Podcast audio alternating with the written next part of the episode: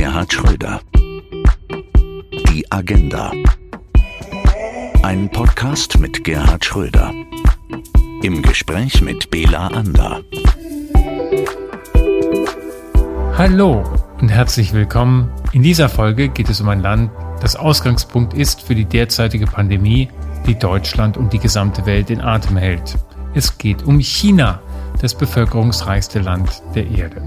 Ein Land mit 1,4 Milliarden Einwohnern, ein Land, das mittlerweile mehr Milliardäre hat als die USA und Indien zusammen. Ein Land auch, das dennoch immer noch rund 630 Millionen Euro Entwicklungshilfe von Deutschland alleine kassiert, und das jedes Jahr. Ob wir Angst haben müssen vor diesem Riesenreich, seinen Innovationen und seinem immer größer werdenden Expansionsdrang, das will ich von Gerhard Schröder wissen. Wir reden heute über ein Land, das im Jahre 2049, nämlich pünktlich zum 100. Jubiläum der Volksrepublik China, die führende Industrienation der Welt sein wird. Anfangs bewundert, wird China jetzt auch gefürchtet. Viele Menschen meinen, dass wir diesem Expansionsstreben Chinas bald nichts mehr entgegensetzen können, weil sie schneller sind, weil sie mehr forschen und auch rücksichtsloser agieren können als wir in Deutschland, mit weniger Restriktionen. Und auch wer da einen neuen Flughafen plant, muss sich nicht mit Bürgerbegehren da beschweren. Also, bei vielen Menschen kommt das Gefühl auf, dass wir dem nichts entgegenzusetzen haben, was die Chinesen machen und können und machen können, weil wir zu schwerfällig sind. Es mag sein, dass wir zu schwerfällig sind, allerdings ist das dann unsere Schuld, nicht Schuld der Chinesen.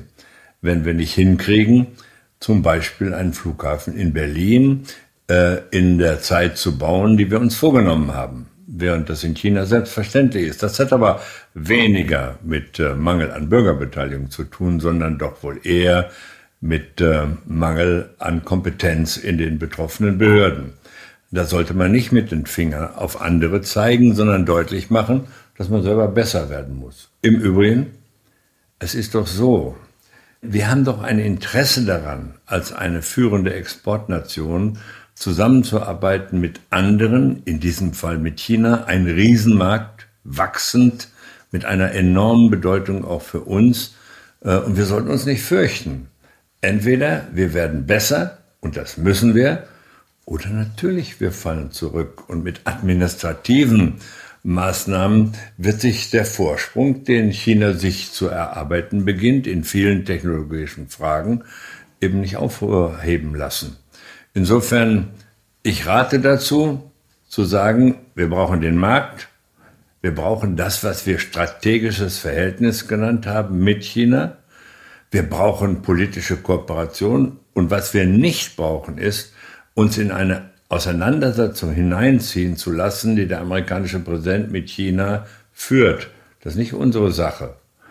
Im Übrigen glaube ich, dass wir darauf verweisen können, dass alle deutschen Bundeskanzler und Bundeskanzlerinnen versucht haben, das strategische Verhältnis, das wir zu China aufgebaut haben, auch aufrechtzuerhalten. Und das heißt ja nicht, dass es auch nicht Unterschiede gäbe. Und die Frage ist doch nur, reichen Anklagen, um die besser zu machen, diese Unterschiede, oder braucht es ein kooperatives Verhältnis, für das ich werbe? Das kooperative Verhältnis war ja auch viele Jahre davon geprägt, dass Deutschland so etwas wie in dieser Partnerschaft oder in dieser Kooperation einen technischen Vorsprung hatte, den man dann gegebenenfalls in Kooperationen nach China auch ausführte, und aber diesen technischen Vorsprung in Deutschland dann beibehielt. Jetzt haben viele Menschen die Sorge, nein, die Chinesen sind viel schneller als wir und die Entwicklung beginnt von der anderen Seite, dass die Chinesen sich hier an Unternehmen beteiligen und hier entsprechend uns aufkaufen. Ja, aber sollen wir das beklagen? Die deutsche Automobilindustrie zum Beispiel braucht den chinesischen Markt. Der ist inzwischen wichtiger für die deutsche Automobilindustrie als der europäische Markt. Und wenn das so ist, dann können wir doch nicht hergehen und sagen, wir wollen, dass ihr eure Märkte öffnet, aber unseren öffnen wir nicht. Also alle Restriktionen sind falsch. Was richtig ist doch, und die Bundesregierung macht doch da, ich muss sie schon wieder mal loben, keinen so schlechten Job, insbesondere die Bundeskanzlerin nicht, wenn sie jetzt wieder in der europäischen Dimension versucht, die Zusammenarbeit mit China aufrechtzuerhalten. Was wir doch machen müssen, ist zu sagen, okay, wir haben auch Forderungen. Wir wollen ein gemeinsames Ziel erreichen, nämlich, dass die Offenheit, die wir anbieten, auch bei euch der Fall ist. Und ihr müsst respektieren, dass es so etwas gibt wie, wie Rechte, Urheberrechte im Technologischen wie in anderen Fragen. Darüber muss man doch aber im Dialog reden und darüber muss man in dem, was wir seinerzeit mal Rechtsstaatdialog genannt haben, verhandeln, aber doch nicht konfrontativ. Dazu ist China zu wichtig, übrigens keineswegs nur für uns oder für Europa, sondern auch für die Welt. Sie kriegen keine einzige globale Frage gelöst ohne China, ohne Russland. Beides sind Mitglieder, ständige Mitglieder im Weltsicherheitsrat und ohne die kriegen sie auch kein politisches Problem gelöst. Das muss doch endlich mal kapiert werden bei uns. Einer, der es nicht kapiert, ist scheinbar Donald Trump, weil er eine ganz andere Strategie hat in Bezug auf China. Die wechselt ja auch mal. Mal lädt er sie ein, mal schmeißt er sie wieder raus. Und jetzt aber offenbar vor den Wahlen hat er eine Position sich geschaffen, wo er sagt, ich gehe sehr restriktiv gegen alles, was mit China zu tun hat, vor. Ist das womöglich dann doch ein Weg, den man zumindest mal andenken könnte? Nein, also ich glaube für Deutschland jedenfalls nicht. Es mag sein, dass die ungeheure wirtschaftliche und politische Macht Amerikas den einen oder anderen in China zum Einlenken bringt. Das kann sein, das will ich nicht bestreiten. Aber doch Deutschland nicht und Europa nicht, sondern wir sind auch von unserer Kultur her auf Kooperation angewiesen und sollten das auch beibehalten. Und im Übrigen, ich bin es bald leid, über Trump zu reden. Ich hoffe, er wird bald Vergangenheit sein. Das hätte die Welt verdient.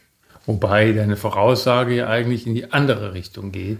Ja, kann ja sein, aber deswegen darf man die Hoffnung noch nicht aufgeben, weil ich weiß nicht, wie der Mittlere Westen abstimmen wird in Amerika. Und ich hoffe nur, dass man auch dort einsieht, dass man nicht alleine ist und sein kann. Kein Land der Welt, und sei es Amerika, kann die politischen und wirtschaftlichen Probleme alleine lösen. Wir können es nicht, wir brauchen Europa. China allein kann es auch nicht.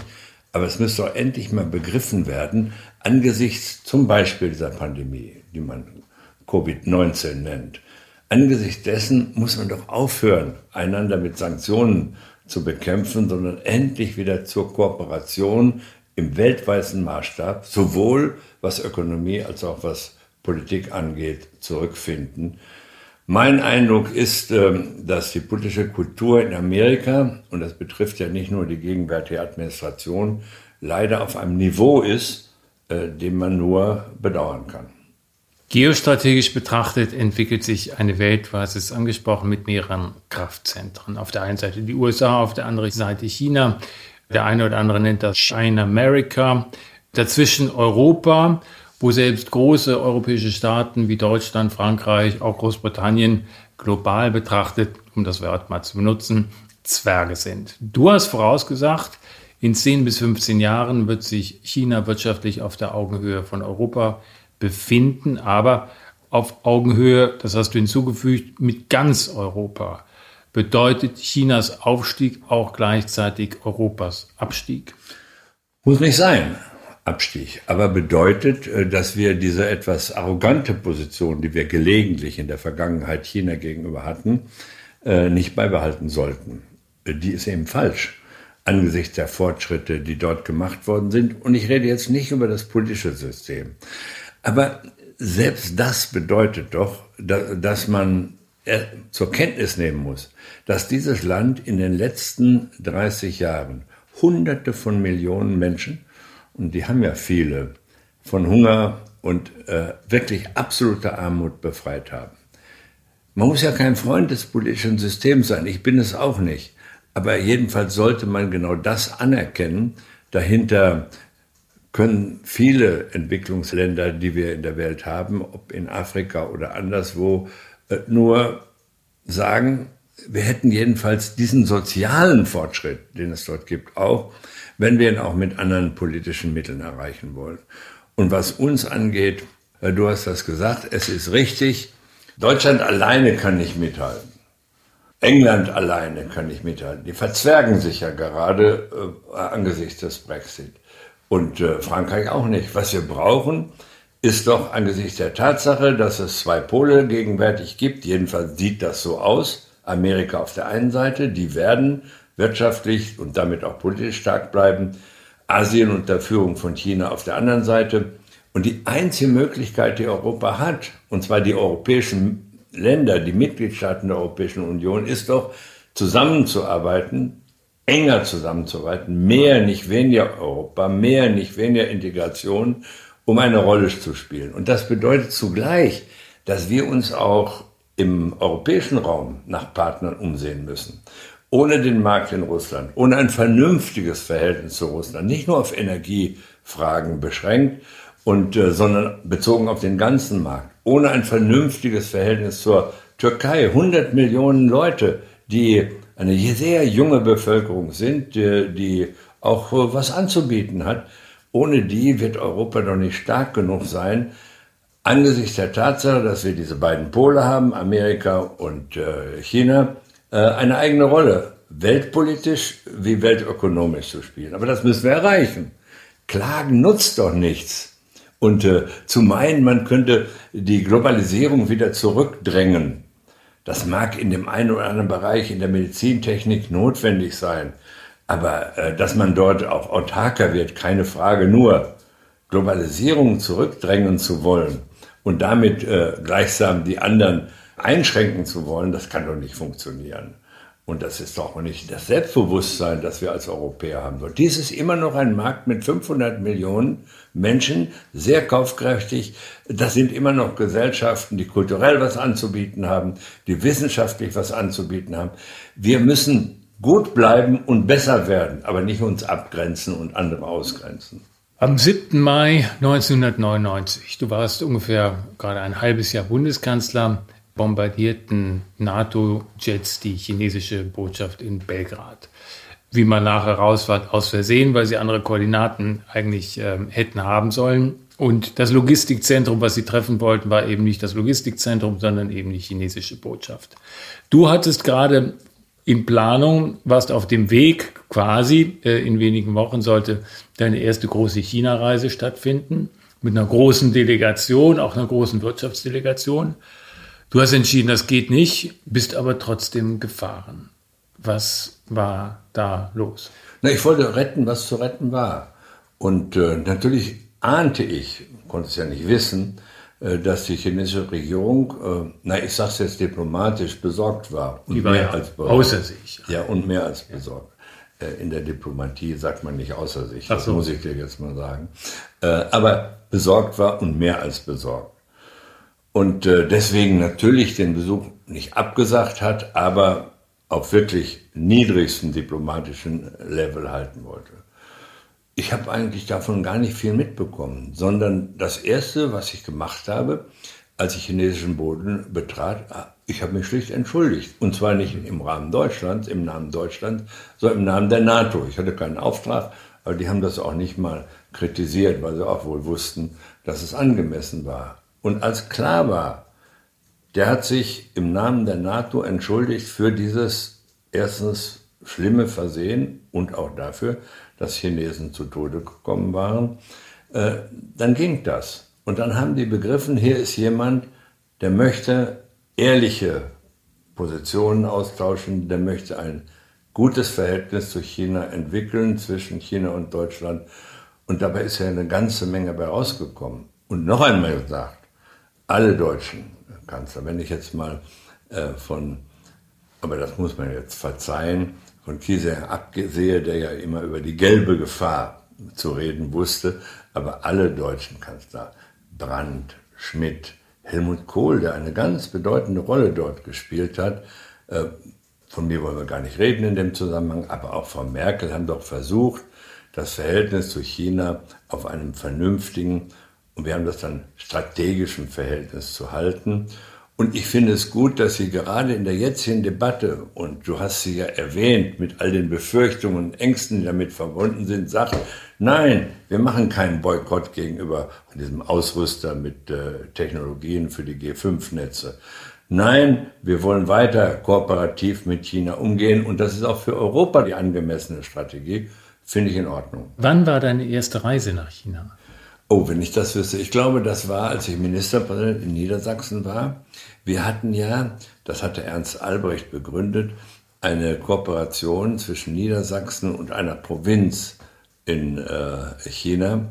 Anhui hieß die. Das war nun nicht gerade die wirtschaftlich stärkste, sondern eher eine landwirtschaftlich geprägte. Da hat mein inzwischen ja verehrter Herr Vorgänger wohl die Bedeutung Niedersachsens als Industrieland ein wenig unterschätzt. Du bist dann in der Folge auch als Bundeskanzler häufig in China gewesen. Jedes Jahr, so hattest du dir vorgenommen, warst du auch da. Du warst auch in ganz verschiedenen Regionen, im Rust Belt von China, in den Sonderwirtschaftszonen. Welchen Eindruck hat das Land damals auf dich gemacht? Hast du schon in diesen Jahren auch einen Wandel verspürt? Also von der war doch sichtbar. Auf der einen Seite autoritär regiert und auf der anderen Seite wirklich marktwirtschaftliche Kriterien und natürlich eine wachsende Mittelschicht, die auch an wirtschaftlichem Erfolg interessiert war, aber auch an Konsum in unerhörtem Maße interessiert war. Das Land hat sich natürlich verändert, aber was offenbar respektiert worden ist von der Bevölkerung ist, okay, wir haben eine Partei, die bestimmt das, was Regierung tut. Und solange wir besser leben können, also sozial abgesicherter sind, Arbeitsplätze haben, Geld verdienen können, interessiert uns Politik und die Frage, wer bestimmt letztlich die politische Strategie weniger als vielleicht in den westeuropäischen Ländern. Aber jetzt muss man doch auch mal fair sein. Chinas Entwicklung begann 1949, als die Volksrepublik begründet wurde, gegen ein Land in absoluter Armut und nicht weniger autoritär regiert in der Vergangenheit als heute. Dann haben Mao und die Nachfolger von Mao das Land wirklich aus bitterster Armut geholt. So, und dass das respektiert wird und dass man deswegen an der Frage, die im Westen zu Recht ja Raum einnimmt, also wie steht es mit der Demokratie, wen ja interessiert ist, das muss man doch verstehen. Da muss man doch vielleicht mal nur Brecht lesen, ne? Der gesagt hat, erst kommt, ich will jetzt nicht genau zitieren, das Fressen. Ich meine, was sollen die Menschen denn machen? Die wollen doch überleben. Und das sind ja 1,4 Milliarden inzwischen. Also das Gleiche trifft doch zu, du wirst darauf zurückkommen, fürchte ich, bei der Frage, wie gehen die mit Separationsbestrebungen um? Ne? Ja. Bei den Uiguren auf der einen Seite, in Hongkong auf der anderen Seite. Okay, ich verstehe, dass Menschen sagen, wir stehen auf der einen Seite. Ich kann diese Klarheit nicht so nachvollziehen, denn das ist ein wirklich Riesenland, 1,4 Milliarden Leute. Und wenn die an einer Seite Bestrebungen haben, die Integrität des Landes jedenfalls in Frage zu stellen, weckt das ungeheure Ängste. Ich bin der Letzte, der mit allen Maßnahmen einverstanden sein könnte, aber ich gehöre nicht zu denjenigen, die den Dalai Lama empfangen würden. Und ich bin auch nicht bereit zu sagen, das, was in Hongkong passiert, ist eine Entscheidung gewesen, die heißt ein Land und ein Land meint China. Zwei Systeme. Und weder die eine noch die andere Seite sollte diese Systemkongruenz in Frage stellen. Vor allen Dingen nicht das ein Land in Frage stellen.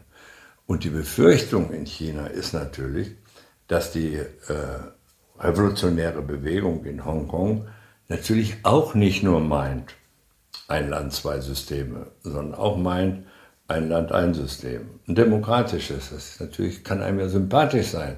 Nur wenn man ernsthaft mit China umgehen will, dann muss man auch wissen, dass es auf der anderen Seite Befürchtungen darüber gibt, dass wenn es da losgeht und im Westen des Landes auch, dass das die Integrität Chinas insgesamt in Frage stellen würde. Das muss man ja nicht für richtig halten. Aber jedenfalls, wenn man ein vernünftiges Verhältnis zu diesem riesigen Land, zu diesem wichtigen Land braucht, muss man das im Kopf haben, jedenfalls als diejenigen, die politisch entscheiden. Die anderen können doch ihr Leben und ihre Vorstellungen, ihre Visionen leben. Jeder, der den Dalai Lama empfängt, weiß, dass er in der westlichen Welt viel Aufmerksamkeit bekommt und auch sicherlich in den sozialen Netzwerken viel Applaus. Jeder, das tun ja auch nicht so viele, die sagen, ich würde ihn nicht empfangen, muss damit rechnen, zerrissen zu werden, kritisiert zu werden. Die Twitter-Blase wird sich aufregen. Warum wirst du ihn nicht empfangen? Ich habe mich nicht sehr intensiv, habe ich zu sagen, mit dem System beschäftigt. Das ist ja ein theokratisches System. Dass das nun der Hort der Demokratie wäre, das halte ich mindestens für zweifelhaft, um es sehr diplomatisch auszudrücken. Außerdem muss ich ehrlich sagen, diesen Hype da, den habe ich nie mitmachen wollen. Es gab so Esoteriker in Deutschland, die gesagt haben, ja, wenn der Dalai Lama auftritt und sagt, es gibt Schwarz und es gibt Weiß, und dazwischen gibt es dann auch noch etwas, das würde ich als grau benennen. Und dann sagen die alle, wow, was für eine wunderbare Einsicht. Ist nicht meine. Ich bin ja ordentlicher Protestant und will das auch bleiben. Ein ganz besonderes Verhältnis zu China pflegt auch Helmut Schmidt, der sagte von sich selbst, glaube ich auch, der soll Brandt damals bewegt haben, diplomatische Beziehungen mit China aufzunehmen, aber er hat im hohen Alter mit 95 auch noch sehr, sehr klar ein Symposium gehabt zu China und dabei gesagt, er sei bereit, auf die Barrikaden zu gehen, um die Menschenrechte zu verteidigen in seinem Heimatland, in Deutschland, wenn sich jemand da dran zu schaffen mache. Aber wenn es um menschenrechtsbasierte Politik geht mit Ländern wie Indien, Pakistan, Schwarzafrika oder eben auch China, hat er gesagt, er plädiere für einen Pragmatismus, der ins Zentrum den Frieden und die Wahrung von Umständen stellt, die Frieden erhalten. Und er hat so gesagt, Friede ist wichtiger als die Menschenrechte. Hat er recht? Hat er gesagt. Ich weiß ja, was er gesagt hat. Ich weiß auch, was Inhalt auf seiner späten China-Politik war, als er nicht mehr im Amt war. Ich kann das nur respektieren. Ich glaube, es ist eine Zuspitzung gewesen. Man kann beides unter einen Hut bringen, aber man muss da wirklich auch die unterschiedlichen Kulturen berücksichtigen. Dieser Eurozentrismus, den wir gelegentlich an den Tag gelegt haben, wo wir uns dann selber als den Hort der Menschenrechte dargestellt haben und anderen mit dem erhobenen Zeigefinger begegnet sind, das sollte Deutschland insbesondere unterlassen. Denn wir haben in unserer Geschichte, und zwar in der jüngsten Geschichte, wirklich auch die Hilfe von außen, und zwar die militärische Hilfe von außen, gebraucht, um wieder, was wir in der Weimar ja mal waren, eine Demokratie werden zu können. Und deswegen habe ich mehr Schwierigkeiten vielleicht als andere, wenn es um wertgebundene Außenpolitik geht. Ich bin da näher bei Schmidt als bei denen, die wertgebundene Außenpolitik machen wollen. Und was du ja auch abgelehnt hast, ich glaube auch, was klar wird an deinen Aussagen, dass du eine Art ritualisierte Menschenrechtspolitik in dem Sinne immer abgelehnt hast und ablehnst, die nur quasi für Schaufenster. Wir haben aus diesem Grund damals gesagt, oder ich habe gesagt, ich fahre nicht nach China mit einem Haufen Journalisten im Flugzeug, die dann nur von mir wissen wollen, was ich Kritisches gegenüber der Führung gesagt habe. Das war das einzige Interesse von vielen, nicht von allen. Damals noch 90, ja. Ja, habe ich fairerweise, nicht von allen, aber von den meisten. So.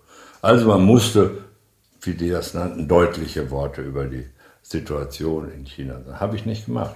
Aber das ist diesen Rechtsstaat. Ja, wir haben gesagt, wenn wir da wirklich weiterkommen wollen, angesichts des Stolzes auch der Chinesen und angesichts der, sie wollen nicht bedrückt werden und sie wollen nicht herausgefordert werden, dann müssen wir andere Wege finden. Ich hatte immer eine Liste dabei mit Namen, die in Schwierigkeiten waren, im Gefängnis waren. Und dann habe ich meinem Sicherheitsberater gesagt, ich sage da nichts drüber, sondern du gehst zu dem Pendant des Ministerpräsidenten oder des Präsidenten und gibst diese Liste und sagst, der Bundeskanzler hätte gerne, dass diesen Menschen geholfen würde. Sonst wird er gar nichts sagen dazu. Okay, nicht immer, aber vielfach hatte das Erfolg. Wenn man allerdings hergeht und macht eine Pressekonferenz in Peking und sagt, und im Übrigen habe ich sehr deutliche Kritik an dem und jenem und diesem geäußert, tja, was soll die chinesische Führung dann sagen und tun? Ich würde sagen, das weisen wir zurück und nichts bewegt sich. Und wir haben deswegen auch gesagt, wenn wir strukturell was ändern wollen, müssen wir das machen, was wir später Rechtsstaatsdialog genannt haben. Wir haben diskutiert, aber auch auf der Beamtenebene, auf der Ministerebene über die Frage, wie gehen wir bei uns zum Beispiel mit Entscheidungen der Behörden um, die von Verwaltungsgerichten überprüft werden. Über solche Fragen sind wir in den Dialog gekommen und das gibt es, glaube ich, bis heute noch. Ist doch weit besser, als ständig nur spektakulär die Neugier des einen oder anderen zu befriedigen. Deng Xiaoping hat 1974 vor der UNO eine Rede gehalten und hat die Welt im Grunde in drei Teile aufgeteilt. Die erste war die hochentwickelte Welt, damals die USA schon und die UdSR und Sowjetunion.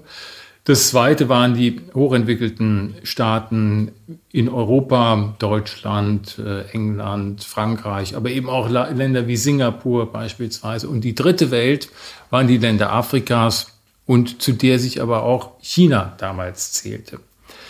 Bis zum heutigen Tag hält China in gewisser Weise an dieser Einteilung fest, hat natürlich ein großes Selbstbewusstsein, bekommt aber auch noch einen dreistelligen Millionenbetrag Entwicklungshilfe.